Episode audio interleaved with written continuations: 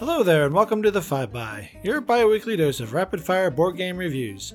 This week we take leave of the mundane as Lindsay reviews Alchemists. Mason parties with Anomia. I build fanciful castles for Mad King Ludwig. Ruth rolls up some characters in Roll Player, and Stephanie takes us on a journey with her review of Celestia. Hello, it's Lindsay here, and today I'm going to delve into Alchemists, a fabulous worker placement game with unique difference. Alchemists is a 2 to 4 player game designed by Matúš Kostka, published by Czech Games Edition with artwork by David Cochard that plays in around 90 to 120 minutes. Let me start by fessing up to the fact I'm not very good at it, yet. It took me a good few plays to get my head around it, and I feel like it needs repeated plays to become half decent at it, well for me at least. In Alchemist, are competing to discover ancient magical secrets, earning reputation points by mixing potions and publishing your theories. Across six rounds, you take actions from the different areas of the board, which you declare at the start of each round. You gain knowledge by taking and combining ingredients cards and testing the results using an app to scan the cards, and this randomises the results every time you play. You use your own player board to collect your results using cardboard tokens that you place on the intersection of ingredients you combined, and good old fashioned pencil and paper to mark your deductions. At the end of the game, you have a final exhibition and use the app to check if your theories were indeed correct, and this is where you can lose or gain your final points. This is the briefest of rules explanations for such a full game, so please do go and check it out on the CG website or Board Game Geek to get the full spectrum of the roles. I first heard of this one when it was released in 2014, and around the time I was getting into the hobby in earnest, but I didn't take the plunge and go for it until last year. The reason as to why seems a little daft in hindsight, and the main reason was it uses the app as part of the gameplay. I felt at the time it was a bit gimmicky. Fast forward a few years later, and now I'm rolling with the changes a little bit more. Late last year, I thought, why on earth haven't I got this game yet? The theme is really my cup of tea. I like witchy, magical, supernatural shenanigans. I enjoy worker placement games, and I thought, you know, good on the designer for being one of the first to use an app in the game and to have come up with such a brilliant design that works around it. I also learned that the app isn't integral to the gameplay itself and you can play without it. You use the app to scan the ingredients cards when you mix potions to help you deduce what ingredient X does when mixed with Y. And as much as I welcome the fact that it is possible to do this manually, having now played the game, it seems so ludicrously unnecessary to do so. You'd actually need an extra body to facilitate, and aside from who on earth would want to do that, it's also incredibly fiddly. So I can safely say I was being a bit of a luddite about it, and that was rather silly. As I've mentioned before, I do love worker placement games. It's got to be one of my favourite tabletop genres. And as worker placement games go, this one is pretty solid. I like the rules around the way you can determine the player actions, and you have to really choose your spots wisely. The deduction aspect of the game hurts my brain, and this is the part I'm not very good at. But I've since discovered I'm not alone in this, and I've come to realise it's completely acceptable to suck at alchemists. But I think this can put people off because, in all fairness, most people, including myself, don't like being bad at stuff. But in the case of alchemists, I really don't mind, and I really appreciate the cleverness of the game in this respect. Because actually, in six rounds, it's highly probable you're not going to figure everything out or get everything right. But if you cleverly fake it until you make it, so to speak, that can win you the game. The sooner you start publishing theories, the sooner you can start earning reputation points, and there's much more chance you're being correct in those early rounds when you haven't tested too much. But when you publish theories, you use certificate tokens to wager just how certain you are, therefore, you don't have to be 100% correct. So that pays to be daring earlier on, but perhaps not so daring you lose the points you gained at the end of the game for being utterly wrong. And the longer you take, the higher the chances are your theories will be correct. But by that time, you could have fallen behind somewhat, and then your plan catch up. So it's really a tough balancing act, and the decisions you make really do matter. Another way to play is to endorse an opponent's theory so you can piggyback off their efforts. I tried that last time when I started to fall behind, and it was pretty apparent my opponent knew much more than I did. And it was a tad underhanded, I know, but it got me moving up the scoreboard at least, but it didn't win me the game. I can categorically say that this game has no chill. You need to be so on the ball. It's like if you screw one thing up, it will come toppling down. And I think on more than one occasion, my concentration has lapsed for a moment. I've made a small error, and then it's really wrapped my brain in a knot, and I don't know where I am or what I'm doing anymore. Now, I must address a few niggles I experienced with the game. When you slot the player board together, it doesn't sit symmetrically, and it suffers from wear and tear after a few plays, it can be a bit of an OCD nightmare. The print on the paper ingredients list is really small, and if the light isn't quite right, I'm straining my eyes to see what the symbols are. These things bother me, but they are by no means deal breakers. To end on a positive note, the rulebook is lovely, full and well written, satirical, entertaining. I love the artwork in the game, it's vivid and cute, and there is some fantastic detail when you look closely at the board. Also, just to mention, the app works really well. I've never encountered any issues with it. An expansion, The King's Golem, was released at the end of last year, and I'm sure I'll get it at some stage in the near future. But with a game as full as this, and one that I'm still finding my way around logically, it seems a bit unnecessary to buy at the moment. But I'm sure I will because I'm an unstoppable game buy machine. If you want to see and hear more from me, you can visit my Instagram and YouTube channel, Shiny Happy Meeples, pop my blog, shinyhappymeeplesblog.wordpress.com, or follow my other nonsense on Twitter, capital S, capital H, Meeples. Bye for now. Hi, I'm Mason Weaver. Let's talk about Anomia. I don't like parties uh, because they're full of people, and I haven't been to one in about 15 years, but I do like party games. There are two primary categories of party game in my mind objective and subjective. Objective party games are things like Taboo, where an answer is either right or wrong, and subjective party games are things like Apples to Apples and, of course, its loathsome offspring, where there is no right or wrong, only opinion. One of these kinds of games I love, and the other I absolutely despise. And unless this is your first time listening to us, I bet you can guess which is which. Anomia is a purely objective party game, and one of my favorites. Designed by Andrew Innes and first published in 2010 in the US by his company Anomia Press, there are dozens of other localized editions, as well as the 2013 Party Edition, which triples the number of card decks. It's both incredibly simple and horrendously difficult. It's just a deck of cards, and each card has a symbol and a category. Uh, some quick examples a green plus sign in the words Sesame Street character, a brown asterisk, and the words Olympic athlete, four red dots, and the words South American city. On your turn, you flip over the top card of the deck and you place it in front of you.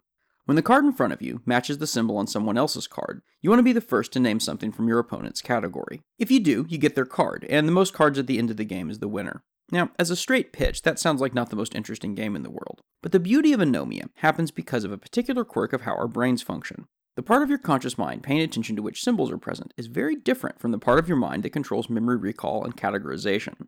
So during the game, you're constantly trying to keep track of what symbols are face up and active in everyone else's pile, which is of course purely pattern recognition. But when that pattern recognition triggers the, oh, it's my turn reflex, you have to spit out a fresh answer to a very specific category. Adding to your brain's frustration, there are wild cards in the deck. When they come out, they change the game to make different symbols match one another. This helps keep the flow moving along, and Anomia plays very differently every game, even with the same deck. So all of this makes Anomia incredibly difficult to be good at. More often than not, this is a turn for me. A matching card flips over, and the category is game shows. And instead of saying Jeopardy or Wheel of Fortune or The Gong Show or Treasure Hunt, I stare blankly at the green plus sign while Megan rolls off an easy answer to my category, European countries. It's called anomia because anomia is a real medical condition where you're unable to remember the names of everyday objects. I could talk for hours about TV game shows, but in the tension of the card flip, I completely lock up. The constant level of tension in anomia is one of the reasons I like it so much. On everyone's turn, everyone else is playing. You have to pay attention to the card that gets flipped, and everyone else's face up category all the time. On every flip of the card, it could end up being your turn, so there's zero downtime, which is especially good, I think, in a short party game. Now, technically, Anomia plays 3 to 6, but it's probably best with 4 or 5 players. This is a game where more chaos directly equals more fun. We play it pretty frequently 2 player, each using 2 face up piles, and I really don't see why you couldn't go to 7 or 8 players if you don't mind total chaos. I also think Anomia has quite a bit of added value for people who play a lot of other party games. Because it comes with so many cards, and the categories on those cards are so good and so interesting, you can use the cards in a whole bunch of other games. I love the game Tapple, but the pitiful card set that comes with it made it wear out very quickly. Using Anomia decks to play Tapple, however, has kept it fresh for us. And I've never tried it, but I think you could play some really killer rounds of Scattergories using the Scattergories die and Anomia decks. There are a couple of different purchasing options for Anomia. You can go with the original two deck set, which is very inexpensive and comes in a nice small box. But if you're in any way serious about party games and getting into Anomia, I would highly recommend buying the Party Edition, which comes with six decks of cards and over 425 categories. We've had it for several years and played it dozens of times, and I've only unwrapped four of the decks. While some of the decks have similar categories, no two cards are the same in the entire set, and each deck is well balanced across a broad range of knowledge and human experience. In theory, all of the decks could be shuffled together for some sort of mega play experience to keep everything fresh, essentially indefinitely, but I haven't ever tried it. Let me know if you do. Box and components are reasonable given its relatively low price point, but I highly encourage you to trash the insert that comes with Party Edition so you can store the original game inside the Party Edition box. In a perfect world, the decks in Anomia would all be linen finished, but I don't know that the increase in price could be justified. The base game is around $15, and the party edition is around 25, both available from Amazon. Like most games I talk about, I'm very bad at Anomia, but that's just because I'm bad at games in general. What makes something a keeper for me is that I like being bad at it. I lost, but I still had fun, usually means a game stays in the collection. I won, but I don't really care, usually means that it goes. So who should buy Anomia? People who like word games, people who know a little bit about a lot of things, not a lot about a few things, people who like shouting, fist pounding, and frustration, and people who want to laugh because your friend said something stupid, not because a card said a dirty word. I give Anomia 10 out of 10 party hats for parties full of people who hate parties. I'm Mason Weaver. You can find me on Twitter at Mason A. Weaver. Hello there, it's Mike, and today I want to talk about Castles of Mad King Ludwig by Ted Alspach and Bezier Games. Ludwig II of Bavaria, also known as the Swan King, is best known these days for having opulent tastes and using his personal fortune to fund the construction of three elaborate castles during his 22 year reign in the latter half of the 1800s. Nothing as crazy as the castles you'll be building in this excellent game, but the theme fits the function of the game well, and odds are against a long dead Bavarian king suing for slander, so on with the show. In this visually appealing game from 2014, you are building a castle one room at a time for the king. Everyone starts with an entryway, 15,000 marks, and two bonus cards. The rooms are lined up on an excellent main board that clearly shows you where everything goes. At the start of each round, the current master builder draws cards from the room deck for each empty space in the buy row, then selects the top tile of the specified size to place in the row. In player order, each player other than the master builder chooses which room they want to purchase and pays the money for that room to the master builder. The master builder then chooses their room last, paying their money to the bank. Which room you want to build depends on what fits your current layout. There are some building restrictions, but generally speaking, if there's a way into the room and it doesn't overlap other rooms, then you're fine. You'll also want to consider what your bonus cards are. Those two cards you start with, and ones you get later for finishing utility rooms, give you points at the end of the game for having certain rooms or achieving certain conditions. Oh, yeah, finishing rooms will give you bonuses. So you'll want to finish a room if you can. A room is finished if, and only if, each and every door of the room leads to another room. You can cover up doors so that they only open to walls of other rooms placed next to them, but then that room will never be finished. So keep that in mind when choosing your room.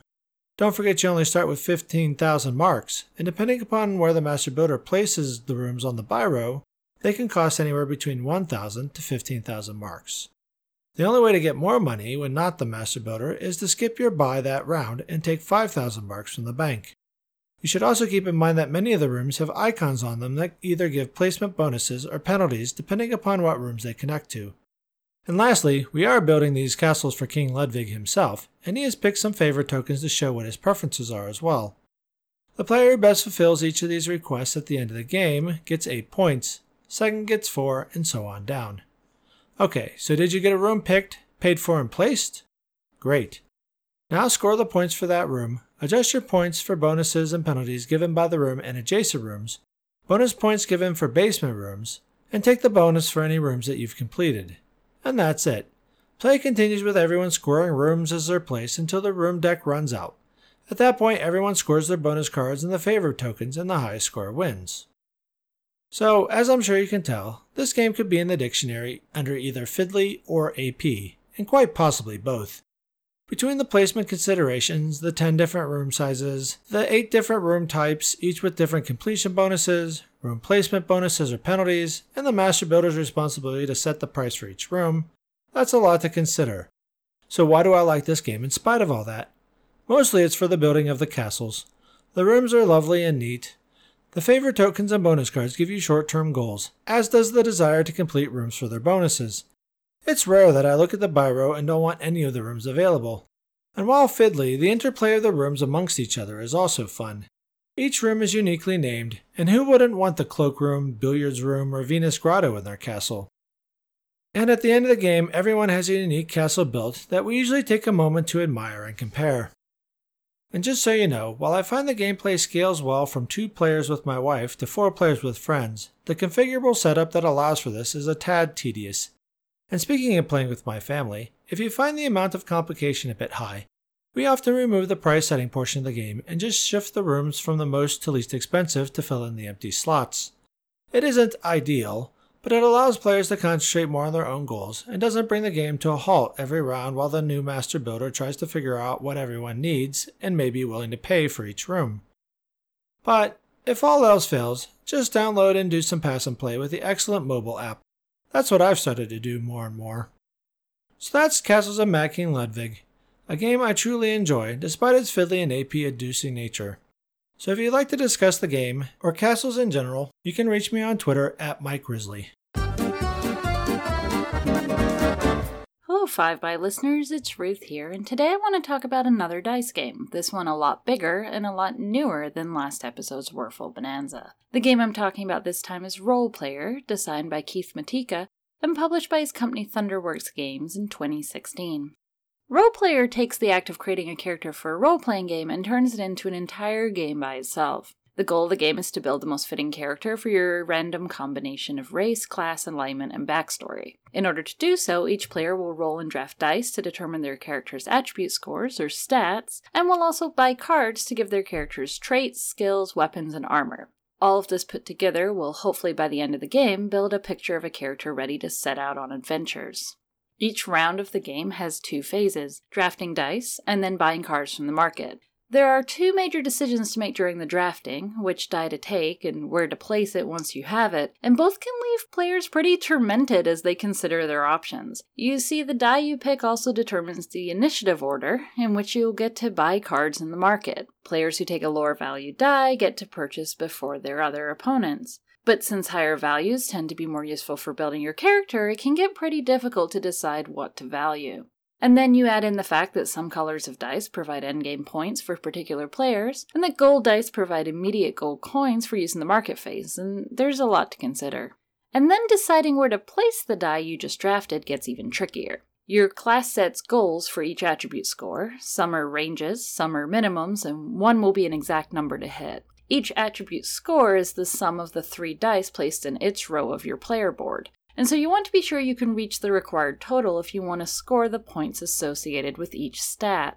But your backstory also wants particular colors of dice in particular spots of the player board. And as you have to fill in each row left to right, you need to be careful not to leave yourself stuck when that color you need comes up. On top of that, there's the fact that there's an optional action associated with each attribute that you get to take if you place there, and getting the right action at the right time can be extremely powerful, since these actions are things like flipping dice to their opposite side, re rolling, or changing the value.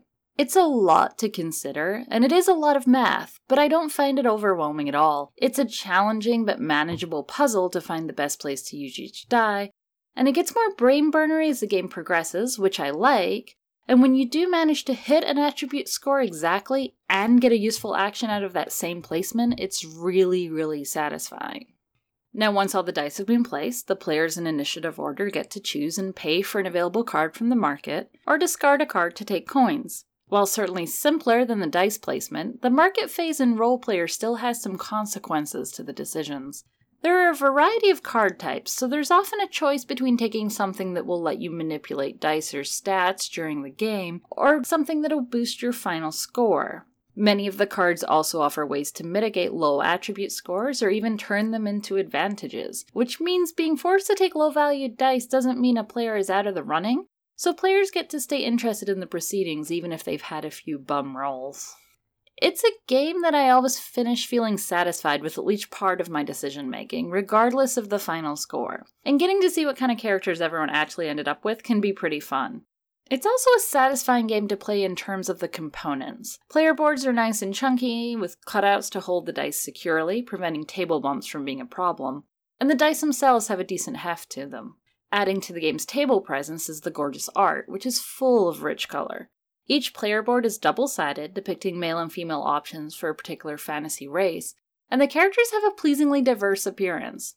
I was especially tickled by the male elf not being a blonde with a slim pointed face, and the dwarf female is my favorite art in the game. The art on the cards is equally good. It all has a whimsical touch, and there's an underlying sense of humor to the entire game that manages to not feel forced, which is a tricky balance to pull off.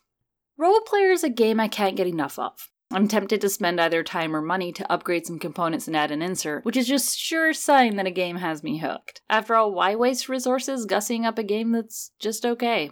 Now, I will warn the contrast between whimsical fantasy art and a brain burning math puzzle can be disconcerting for some players. But if anything I've said sounds appealing, then I can't recommend the game highly enough. It's thinky, it's relatively quick playing, it's beautiful, and you get to chuck some satisfyingly chunky dice. There's also an upcoming expansion that promises to let players pit their newly created characters against foes. And while I don't know if that actually interests me, I know many people are excited to see how it works out, so look out for that coming soon. And until next time, I'm off to unpack and recover from yet another con. But if you want to talk more about character creation, you can reach me at sequentialgamer.wordpress.com or on Twitter at Roof. That's an R, four O's, and an F. Thanks for listening. I grew up smack dab in the early to mid 80s, and on those days when I got to stay home sick or on school holidays, my obsession was game shows. My favorite? Press Your Luck, with the constant contestant pleas of no whammies, no whammies, stop.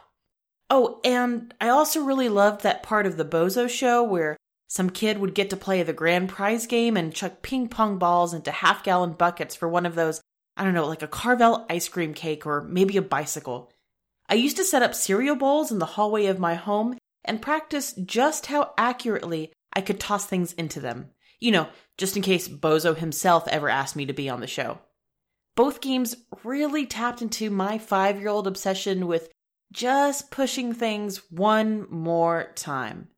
So it's really no surprise that I find an almost frenzied level of joy when I get to play Celestia. Celestia, designed by Aaron Weissblum and published in 2015 by Blam Games, is a reworking of his 1999 title, Cloud 9. In Celestia, you and the other players are playing adventurers flying on a magical, whimsical aircraft, making an ever more dangerous journey from city to city. At the start of the trip, each player places his or her colored pawn in the airship and are then dealt some cards. One of the players is chosen as the starting captain for the journey, and he or she rolls a couple die to reveal the way that nature's trying to kill them Sometimes you get lucky and it's smooth skies ahead, but other times you might be facing lightning or pirates or even birds. The other players can either choose to jump ship and explore the city below and know that they're safe from nature's wrath, or they can put their faith in their captain that they'll be able to escape and continue on their journey. If the captain can play cards matching symbols on the dice, the party makes it through unharmed and continues on to the next city leaving those doubtful passengers behind to explore the city below and grab some victory points. Then captaining duty moves on to the next player, dice are rolled, and the other passengers make their choice and cross their fingers. The further a player makes it across the map before jumping ship, the more points that they'll get. So, just what happens when the captain doesn't have those cards to play to get their party out of harm's way? Well, Everyone still in the ship comes crashing down to Earth. No land to explore, no treasures to find, just a rapid descent to their ultimate demise. See, now who's laughing at me for getting nervous and jumping out at city number two? Not you, because I have points and you don't. but have no fear, it's time to start this journey all over again. All of the players return to the ship back at city number one, and everyone draws another card to add to their hand. The first player to have 50 treasure points wins. It's simple. The artwork, impeccable. And it's a great group game to pull out to the table when you have players who share that love of the gamble. It's also one I always suggest to a group when the number of unexperienced board game players outweighs those who, like me, live for this stuff. It's beyond simple to teach and plays pretty quickly, with each round lasting maybe two to three minutes and the whole game itself taking about 20. Plus, there's an actual 3D airship for your pawns to ride in, like with a propeller that spins and everything. And you know how I love components like this. The box says it's good for 2 to 6 players. I've played it with every combination from 2 to 6, and while it's fine with 2 players, there is nothing like a 5 or 6 player game. This was one of the games we actually played on New Year's Eve, and While I'm not saying champagne is required to play this game, I will say it's a fun, exciting, and quick game even when you and your friends have had a few. The chants of go, go, go, as those in the ship waited to see if the captain was able to get them onto their next destination, or crash, crash, crash, from those who had already abandoned their fellow crewmates made this a game where all six of us felt invested on every player's turn, and that's not always easy to find. Celestia is a game that feels like a party without really being a party game. You still get to use some memory skills and some card counting as well as personal hand management, but the real fun comes from just enjoying the journey. Celestia from Aaron Weissblum retails for about $25 and can be found almost anywhere you get your games. For the 5 by this has been Stephanie Stone Robb, and until next time, stay playful. Thank you for listening to the 5 by. If you'd like to follow us, please do so on Twitter at 5 by Games. You can like us on Facebook at facebook.com slash 5bygames. Join our BGG Guild number 2810 and listen to us on iTunes, Stitcher, or Google Play. Or just follow all the links at 5bygames.com. Thanks for listening.